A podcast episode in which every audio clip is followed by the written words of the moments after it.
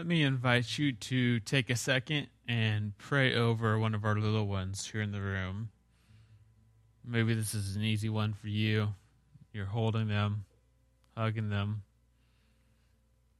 Or maybe that's not you, and so you just pick out some random kid. It's not creepy. Just pray that God would bless them and shower them with His love as they grow and develop.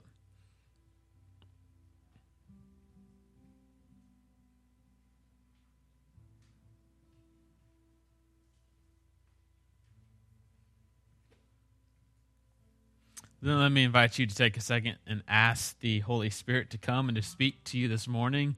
There's so much power in just inviting God to come into your life and speak to you. Saying, I have open ears and an open mind this morning, and so I want to hear your word and I want to be transformed by who you are and an experience of um, worship this morning.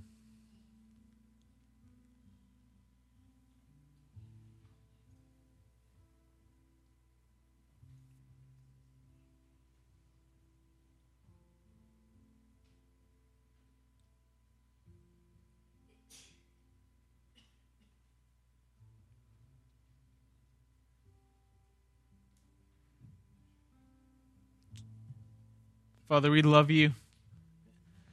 We love you in the good and the bad. We've had bad the past few months, and, and for many of us, it's starting to turn into good, and, and we have a chance to fulfill our consistent pledge, which is to follow you and to run after you no matter what life throws our way. I pray this morning as we open up the scriptures and as we have our our young ones here in the room with us, that you would truly speak and that you would truly transform, and that we would be continually created as a community to be a people who look like your son and act like your son, who are eventually and habitually conformed to his image. An image where we might find life, where we might find the life of the beloved, where we might find the Father's love and the Spirit's guidance and power and presence.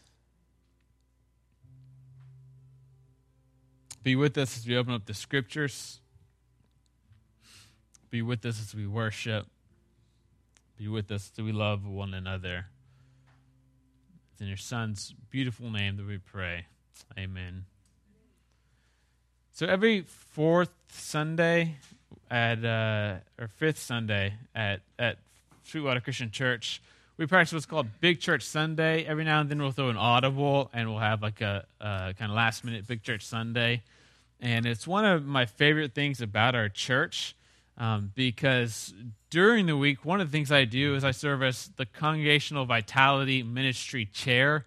It's a mouthful for our area denomination. And if you are unaware, our area and the denomination is largely in decline. Okay? Um, churches aren't doing very well, and they're especially having trouble after the hurricane. Um, and one of the ways you can gauge church health is by how many little ones are running around and making noise. And I was struck by last Sunday, I got up here and said, okay, goodbye, kiddos. Have a good Sunday school. And like 20 kids stood up and, and walked out into the back. Um, and, you know, the church has changed a lot over the years. I've been here nine years for a while there at the beginning, we had a really weird combination where we had like half adults and half high schoolers. In fact, they were sitting on opposite sides. There's a weird segregation thing going on.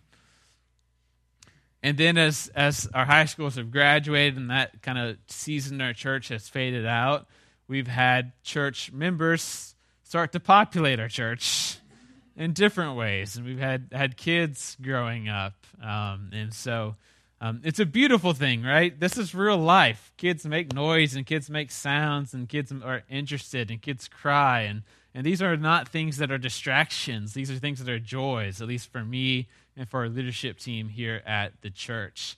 Um, and one of our, our biggest missions is to prepare people to be disciple makers of Christ. Um, and as someone who does a lot of youth ministry itinerantly, I can tell you I see high schoolers and college students who have never been in a big church sanctuary environment, who then go off to college or go off into the real world and can't plug in at a regular church because they've never been there, right? They don't know what it's like. They don't know what they're supposed to do in those situations. And so this is one of the many ways that we want to integrate them into the life of our community. That being said, we've got a ton of children, more children than we've ever had before.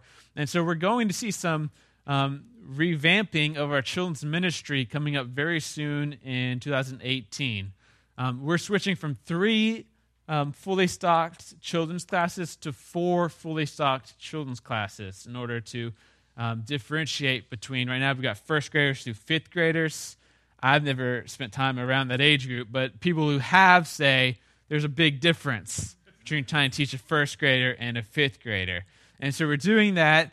Um, I'm just giving you kind of a hint preview of that because we are going to be needing a couple volunteers for that. And we will have quite a plan to unveil pretty soon. We want to raise some funds so that we can go into 2018 um, be able to hit that off strongly. And so, just a little teaser for you, okay?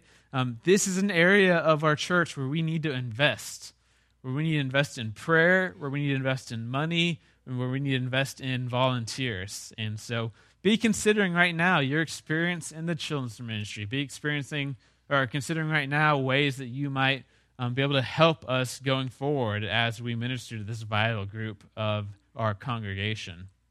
If you have your Bible, let me ask you to turn to Matthew chapter 7. Matthew chapter 7 is where we'll be, and, and we'll just focus on one verse here um, this morning. We'll say it's for the kids, even though we all know I can go an hour or two just on one verse, anyways. I don't have to? Well, I'm going to. I'm, Texans play at 3, right, Chris?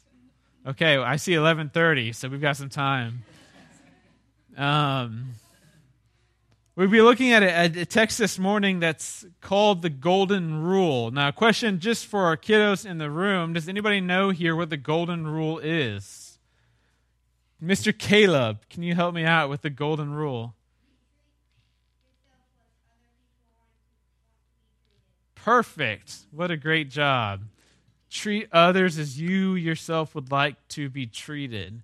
Now, I've taught for a while. I've taught in freshman um, in high school situations. I've taught the university situations. And let me be honest, I'm typically known as the popular teacher. Okay, I don't say that to brag because a lot of times being the popular teacher means you're the runover teacher, okay, the teacher that doesn't really take class seriously. Um, but one of the reasons I think that I relate to students well is because not only am I like two years ahead of them, but I explicitly try to arrange my classroom in such a way that I'm going to teach as if I'm very cognizant of what it's like to be you. I know that you have other classes than just my class. I know that this is a core class, and you have other majors that are more interesting to you. I know that you have other things going on in your life family things, health things, sports, athletics, all kinds of things. And so I want to be cognizant of that. I want to let you know look, I'll help you out. If you put forth a modicum of effort, I'll do my best to help you out. I'm not here to fail you. I'm not here to embarrass you. I'm not here to ruin your GPA, things of that nature. Um, I get this from, I think, the golden rule that Caleb so perfectly articulated, right? Treat others as you'd want to treat yourself. When I was in high school, um, I, I missed so many classes my junior year because of some medical issues that I should not have passed on to senior year. I should have had to retake junior year. And I know this for a fact, although the, this person does not know that I know this. Um, the principal at the time, who was known as kind of being a hard, kind of hard guy, no sympathy, right, vetoed the board's decision to make me take junior year again and said, No, I'm sticking up for this kid. Just just push him through to senior year. Maybe he just wanted me out of the school. I'm not sure. But I've always appreciated that. The same principal hired me years later and who covered up for a few mistakes I made there while I was a young teacher teaching in, in high school. Treat others the way you want to be treated. When I was in grad school, um, I don't think I ever turned in a paper on time. It was a week, two weeks later, but my grad teachers knew that that week or two weeks meant they were going to get one of the better papers of the class. If I could just kind of go along my own time schedule, they knew I was teaching full time and pastoring a church, those kind of things. And so when I get up as a college professor and kids have reasons to turn things in late, I don't, you know, take points off like some mean master, you know, counting every second that they don't. I'm like, just get the paper to me, okay? I haven't graded them anyways. just just get it into me and we'll, we'll all be good. Treat others the way that you want to be treated yourself. We get here in the Sermon on the Mount in, in verse 12 of chapter 7, the end of the main teaching portion of the Sermon on the Mount. There's lots of clues to clue us into this. The first is that if you look, the next three, four passages are all warnings. Jesus is wrapping up his teachings with warnings about what you do or don't do or might or might not experience if you put into practice what I've taught. There's also a connection, we'll read it. So, whatever you wish others would do to you, do also to them, for this is the law and the prophets. If you flip back to chapter 5, verse 17, after the prologue of the Sermon on the Mount, Jesus talks about the law and the prophets. Do not think I've come to abolish the law and the prophets. And he goes through example after example about how he's not come to get rid of the law and prophets. He's come to take them to their full, their full extreme. He's come to bring them to their full intent, to the goal that they were always after. And now again, we get this kind of bracketed um, conclusion to Jesus' teachings on the law and the prophets on fulfilling the law and the prophets with this maxim, this moral, this moral aphorism, this phrase that so many of us know and have heard. Do unto others what you wish others would do to you. Now, I want to say that our Greek in the ESV is, is, is not doing us a whole lot of favors. I'm no Greek expert. I know Greek well enough to read most of the New Testament in it, and so I'm not going to to make a big deal out of this. There's a lot in the Greek, I think, that could help us understand exactly what's going on in this text. I'll point out a couple little things, but I want to make a few observations. The first observation is look at this first word here. It's not the first word in Greek, but the first word in English translations, so. Okay? So is typically a connector to everything that follows. It seems like so is first of all, connecting to what the passage we looked at last week said, which was ask and you'll find, or you'll be given, seek and you'll find, knock and the door will be open. Why? Because you have a generous father. You have a good, good father who has so many resources and wants what's good for you more than you could ever imagine. And if you had a father or friend like that, why would you not shamelessly ask them for everything that you desire?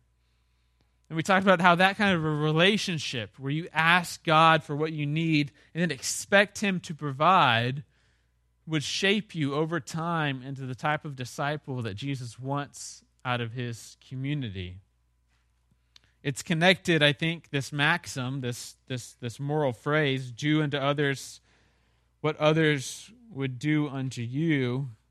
It's connected to the generosity of the Father.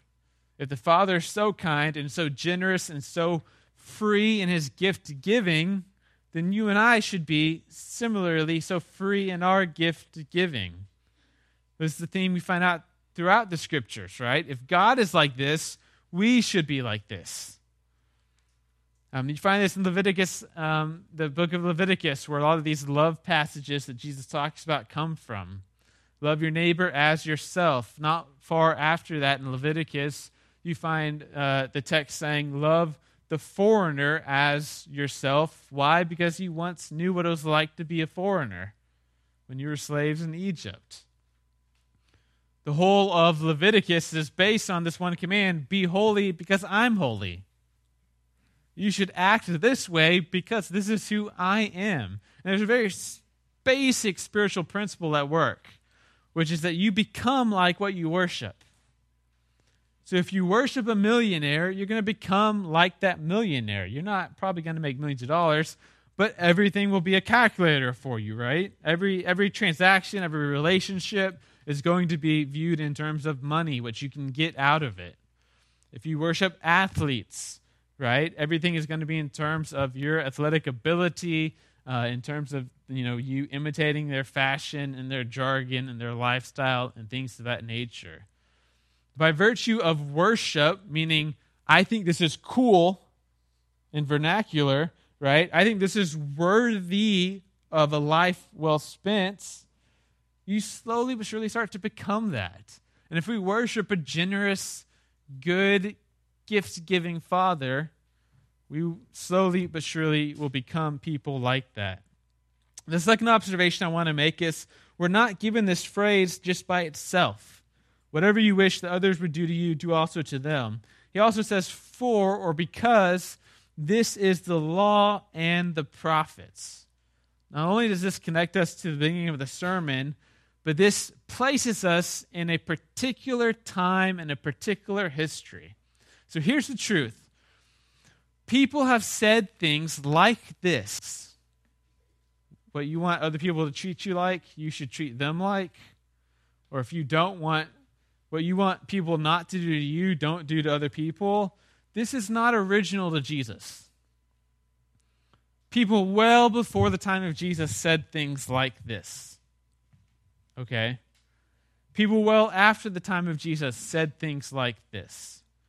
I can print you off a list of hundreds and hundreds and hundreds of different places throughout world history and all kinds of religions and all kinds of cultures at all times where you find some kind of moral statement like this. It's not unique to Christianity. But you know what is unique to Christianity? The idea that we might do this because of who our Father is, that we worship. And be, because it is the fulfillment, it is what hangs the law and the prophets upon. If you'll remember, the law um, is really the, the fulfillment of God's covenant in history. The intent of the law is to produce just and worshipful people who follow Yahweh, who follow the Father faithfully. Cornel West once said, Justice is what love looks like in public. I mean, justice is what love looks like when it happens amongst a group of people in public and organized forms. And then the prophets are often people who just are sent to call back those who have lost their, their eyes from the law, from the call to justice and equality and fairness. The prophets come and they say, Look, you need to come back to covenant faithfulness. And so when Jesus offers this, this moral statement, do unto others as you wish they would do unto you, it's important that we don't rip this from its context. Um, this is not just another saying out of a seemingly universal idea that spans cultures and regions and timelines.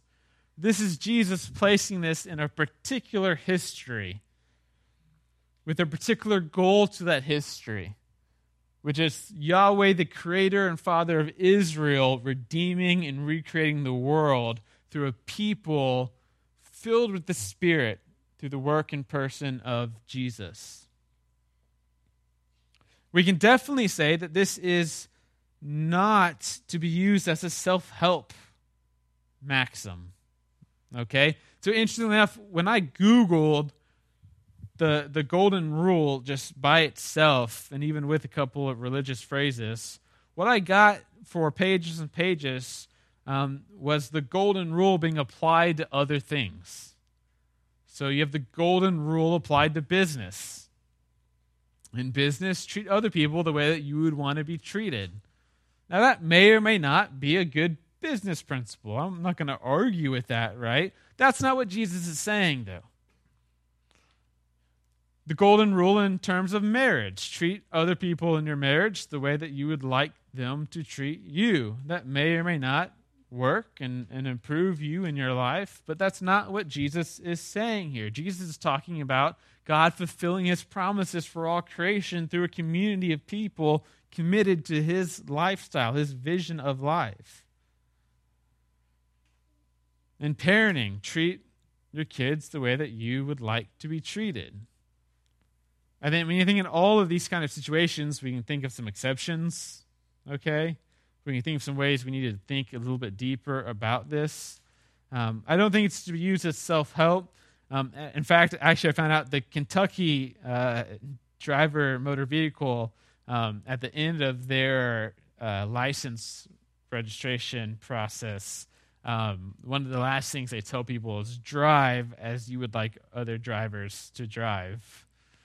They take Jesus, his, his moral statement here and apply that to to driving, which is not a bad idea. Probably I shouldn't drive, I guess. Um, we might notice that the golden rule is not a promise. Just like Jesus' promise of don't react to evildoers in the same way, it's not a promise that it's going to work. The golden rule is not a promise that this is going to make your life better. You might treat someone the way that you wish you would be treated, and they might still treat you like fill in the blank. This is not a quid pro quo. This is not a self help formula for you to succeed in life necessarily. It's very easily a call to sacrifice.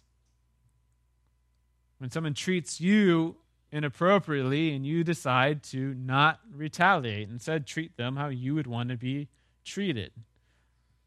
Now, unfortunately, you can do some mental gymnastics, right? Like, well, if I was this big of a jerk, I wish someone would come up and slap me. And so that's what I'll do, okay, in this situation. But I don't think it's it's it's quite what Jesus is getting at here. What we have in this phrase, whatever you wish others would do, to also to them, is we have a, a clue, a kind of shining example of what I call virtue ethics, which I think is what the Sermon on the Mount is all about. It's about a vision of life that Jesus is calling us to, whereby habitual practice, by, by practicing the symptoms of an inner character, we are slowly but surely changed into that character. It's like the pilot who, who landed on that, that kind of ice. I forget the exact um, details of the situation. He landed on this ice. It was this real miraculous kind of flight. Um, and people talk about how, you know, it was a miracle. And it probably was sort of a miracle. Um, at the same time, though, that pilot, right, put in hours and hours and hours and hours and hours of work. To where by the time he found himself in this emergency, all of his training clicked in kind of secondhand. It was his new nature. Why? Because he had habitually practiced it. This is why forgiveness is so hard for us, but if we would practice forgiveness in the small ways, consistently, in 10 years, we might be such a forgiving person that it would surprise us. Why? Because it's become second nature to us. Habits turn into character and we get a new character, one more Christ like. There are ways to do ethics other than virtue ethics. There's utilitarian ethics, which is do what works. It's kind of pragmatism. So means justifies the end, right? As long as this gets the correct end, it really doesn't matter necessarily how good or wrong it is, what I have to do to get there. More popular is what we call deontological ethics, um, which is rule based ethics, right? There's a rule, and whatever it is, you follow the rule. If you're a type A person, this is what you like naturally, right? I'm in this situation. What's the rule for this situation? Now, this, this lacks because, one, not all rules apply to all situations. Your rule might have some different, your situation might have some different circumstances. And then, two, it's just literally impossible to create a rule book that could that could address every possible circumstance you might ever encounter. Virtue ethics is different in that what it tries to do is create in you a type of person that will be able to respond correctly no matter how weird the circumstance you encounter. And this is a great example of this. If we can memorize, get it into our hearts, do unto others what we wish they would do to us, we don't need a rule for every circumstance. You don't need to call Pastor Mike every time something weird comes up. I mean, in a sense, this almost relativizes the need for professional pastors or therapists or counselors. This is something you can pull from your back pocket. Okay, in this situation, what would I want to be treated like? And I have a good bet that if I go with that, you know, I'll be going in the right direction. Now, this, this idea to love others, particularly in such a um, kind of Christ like way is not new in the Gospels with Jesus or in the New Testament. Jesus, um, later on in Matthew 22, this kind of a, a, a highlight, um, a foreshadowing, will give us what we call the double law. Um, he's asked what the greatest commandment is, which is kind of, you know, a trick question like, when did you stop beating your wife? Right? Like, there's no real good answer out of all these great laws. And Jesus as the genius that he kind of is, provides the greatest two commandments. He says, You shall love the Lord your God with all your heart, with all your soul, with all your mind. This is the great and first commandment. And second is like it. You shall love your neighbor as yourself. On these two commandments depend the law and the prophets. We already see here again a connection, right, between our love for God and our experience of God and the energy and source that we have to love other people. You remember that people try to get around this by going, well, who exactly is our neighbor? And Jesus gives this explosive parable where your neighbor is the worst imaginable enemy that you can think of. Your neighbor is the one that you create out of your acts of generosity. Your neighbor is the one that you don't cross the road for. It's stupid, but I like it. There was a football commercial going around where they were trying to determine it was like a chick-fil-a ad um, they were trying to determine how uh, how generous college football fans are to other teams and i don't know if you've seen this or not but like it was alabama versus fsu i think and an alabama car got pulled over and was smoking everything like that and then uh, you see a whole bunch of fsu fans stop and help and he's like, I'm surprised you stopped. You know, you're you're on the opposite team. They're like, well, we're humans before we're football fans and those sort of things. And they switched it to FSU, and a whole bunch of Alabama fans stopped and things like that. It makes you feel kind of good about humanity, right? Now I'm an Aggie. If a Texas fan is broken down, we're just going to drive by and, and thank God for his blessings.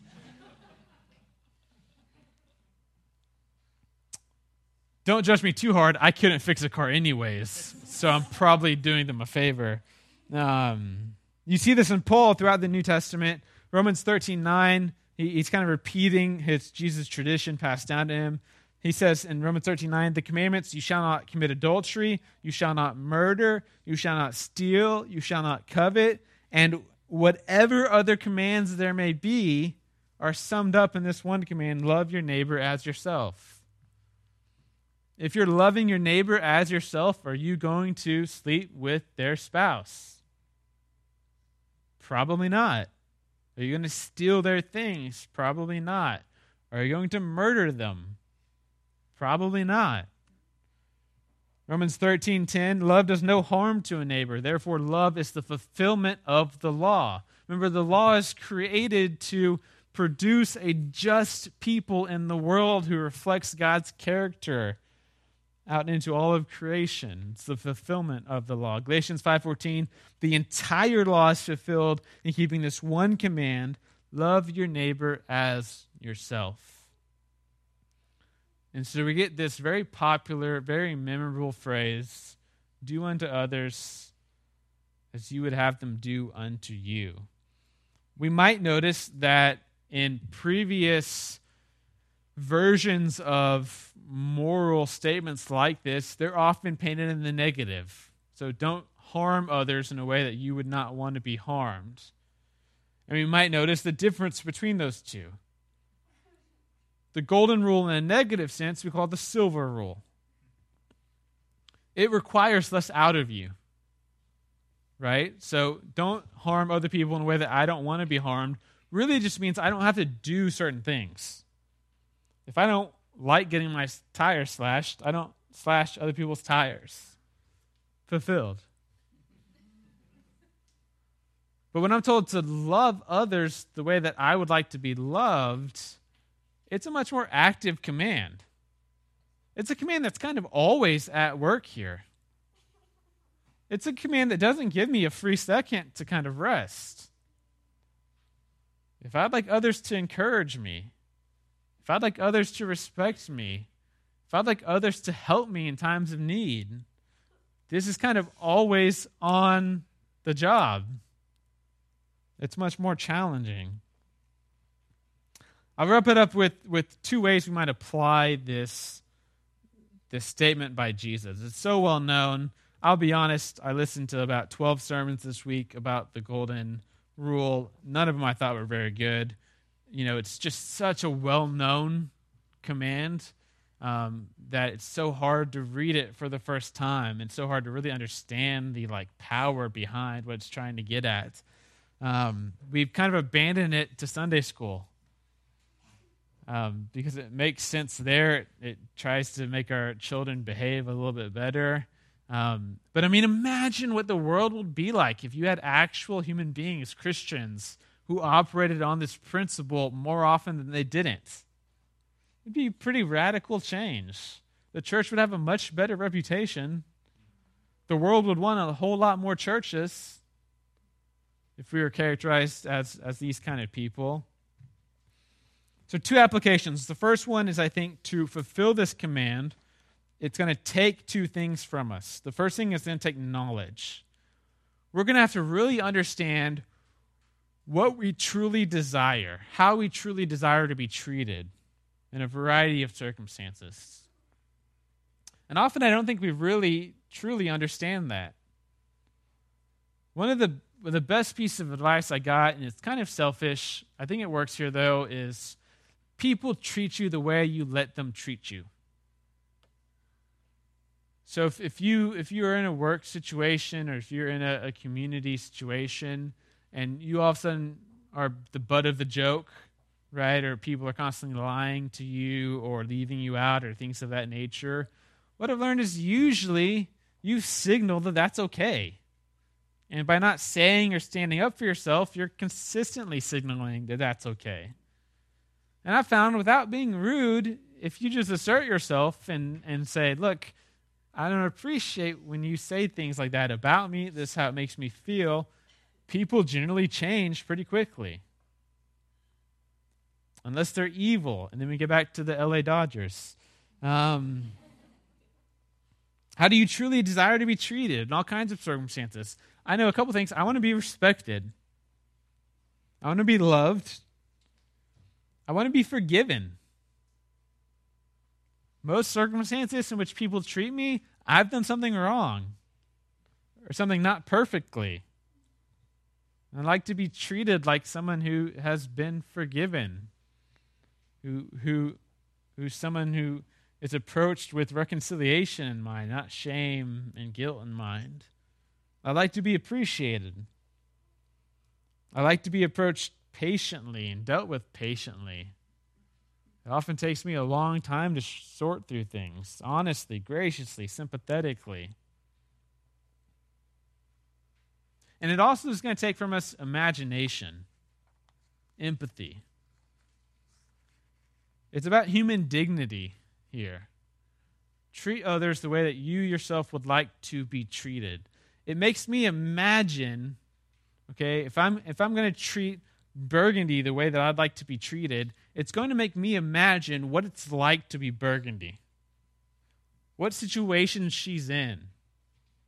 What would be helpful or not helpful to her if I was in that same situation? To get a little bit awkward, as Christians, if we're going to have this emphatic, emphatic Im- imagination, this, this empathy, we're going to have to ask ourselves things like this How would it feel to be gay?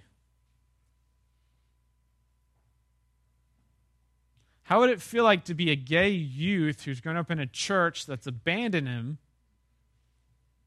because he's struggling with a, a, a sexual orientation? This has nothing to do with what you agree or disagree with or your Bible verses or anything else, right? Simply, how does that feel?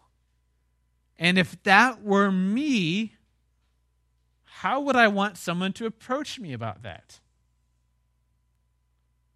We've we've had the situation in our church before. Luckily, it was a, a student of mine who who was basically a parent to. And the few people who wanted to complain, I said, "You can complain, but I'm not listening. This is my this is a kid to me. I mean, for all it's worth, this is this is my actual son.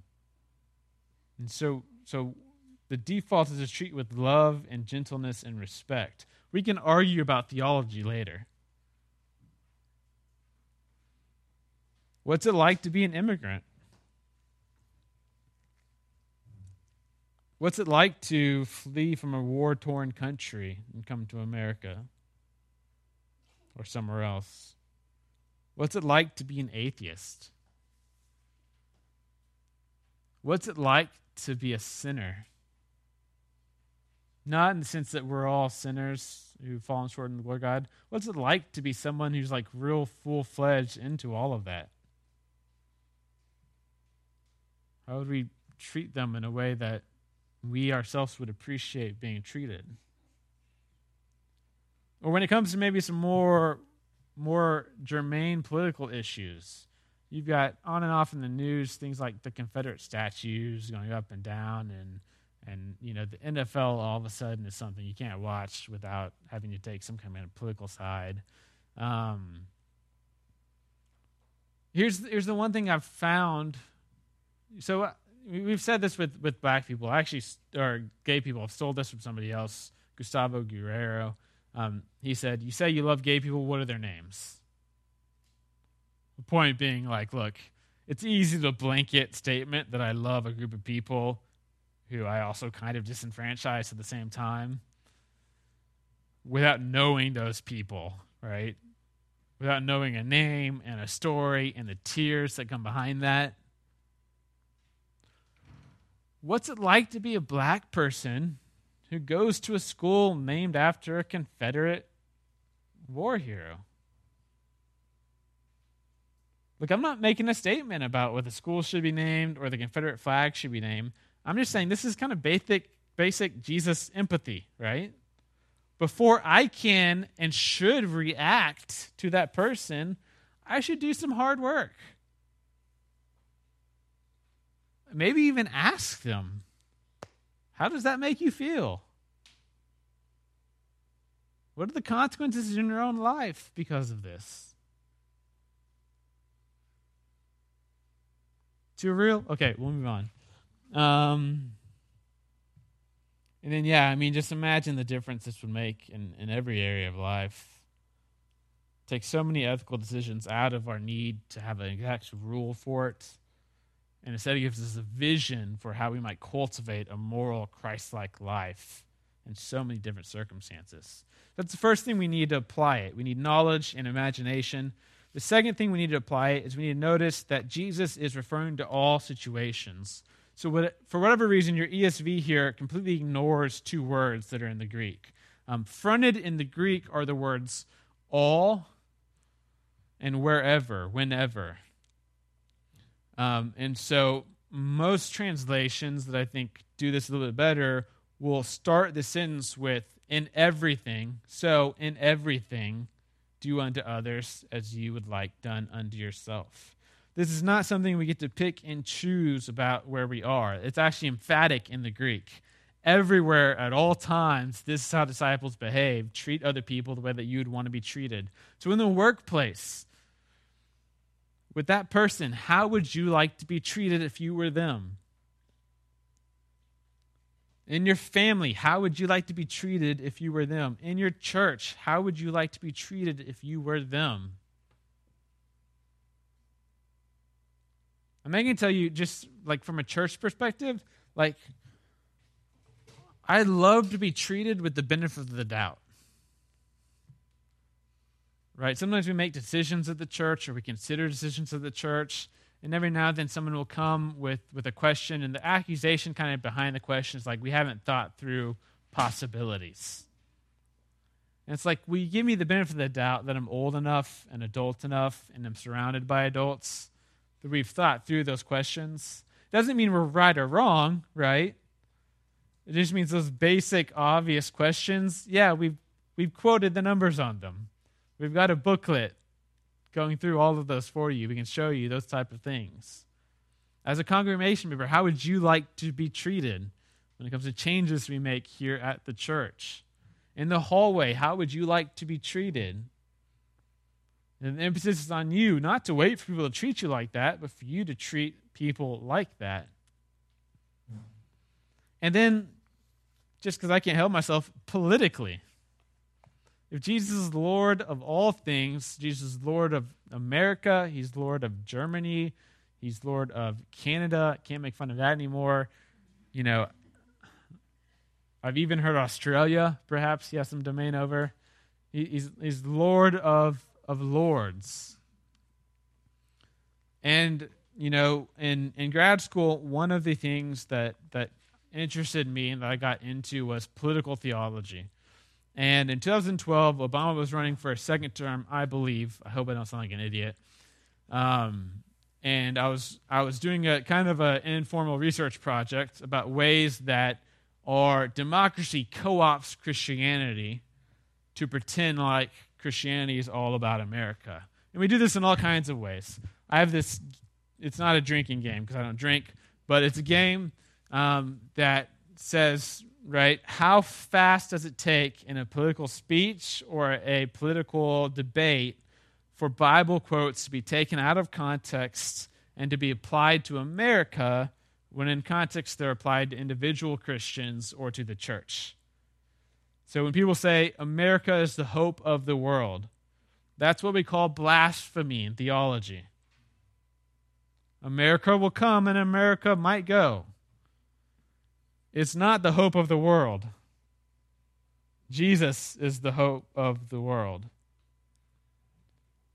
America is not the salt and light of the world. The church is the salt and light of the world. And the church happens to be multinational. There's no monopoly on it in America. So I was doing this kind of thing. And then I was, I was watching this Republican debate, not to hate on Republicans. I watched this clip. I stopped the game and it's been stuck with me forever. And I was always like, I'm going to use this in a sermon or classroom at some point, and I finally figured out the perfect time to use it. So this is a clip of a Republican debate um, where a Republican candidate um, quotes Jesus on the golden rule. And as most of you know, statistically, Republicans are far more likely to go to church, are far more likely to consider themselves, you know, fairly religious Christians. Um, and I want you to just watch the reaction to this very public, very important Republican debate when Jesus himself is quoted.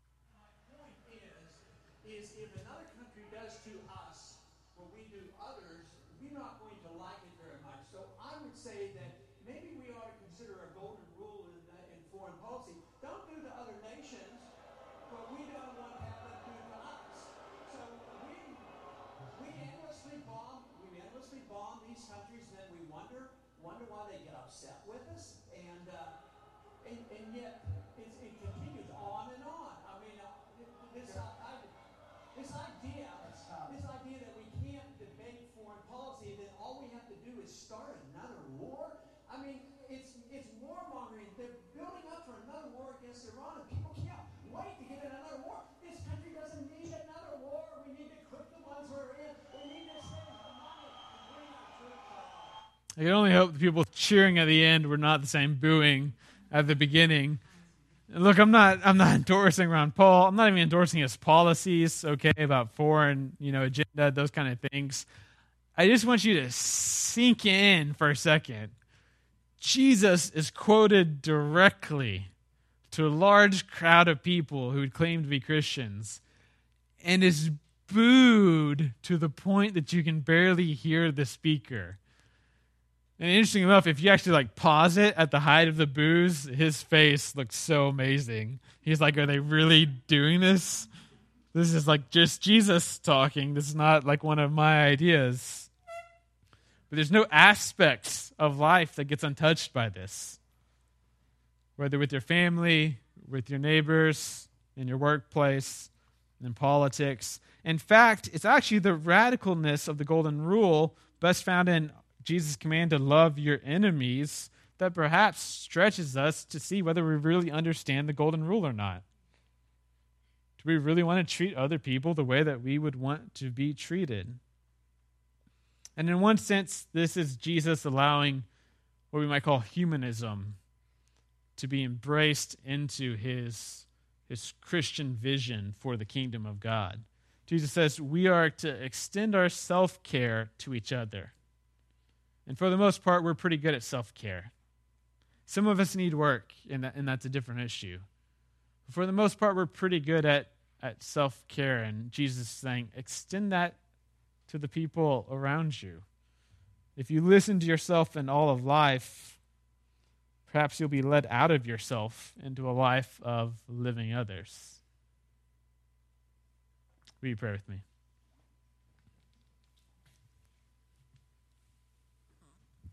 Father, we love you. We thank you for all of the grace that you have given us. We thank you for your teachings. We thank you for those that seem obvious and sometimes so obvious that we can miss out on the extreme uh, ability to change our world and change our lives that come with them. I pray that you would create in us a, a knowledge and empathy of those around us so that we might be able to live out your vision for what it means to be a follower of you, that we might love other people day in and day out the way that we ourselves would like to be loved. We do all of this because we are first loved. Our source for our love, the energy for our love, the foundation for our love comes from you as our Father, from your gift of your Son, and from the strength we receive through the Holy Spirit. It's in the name of the Father, Son, and Spirit that we pray all things, saying, Amen.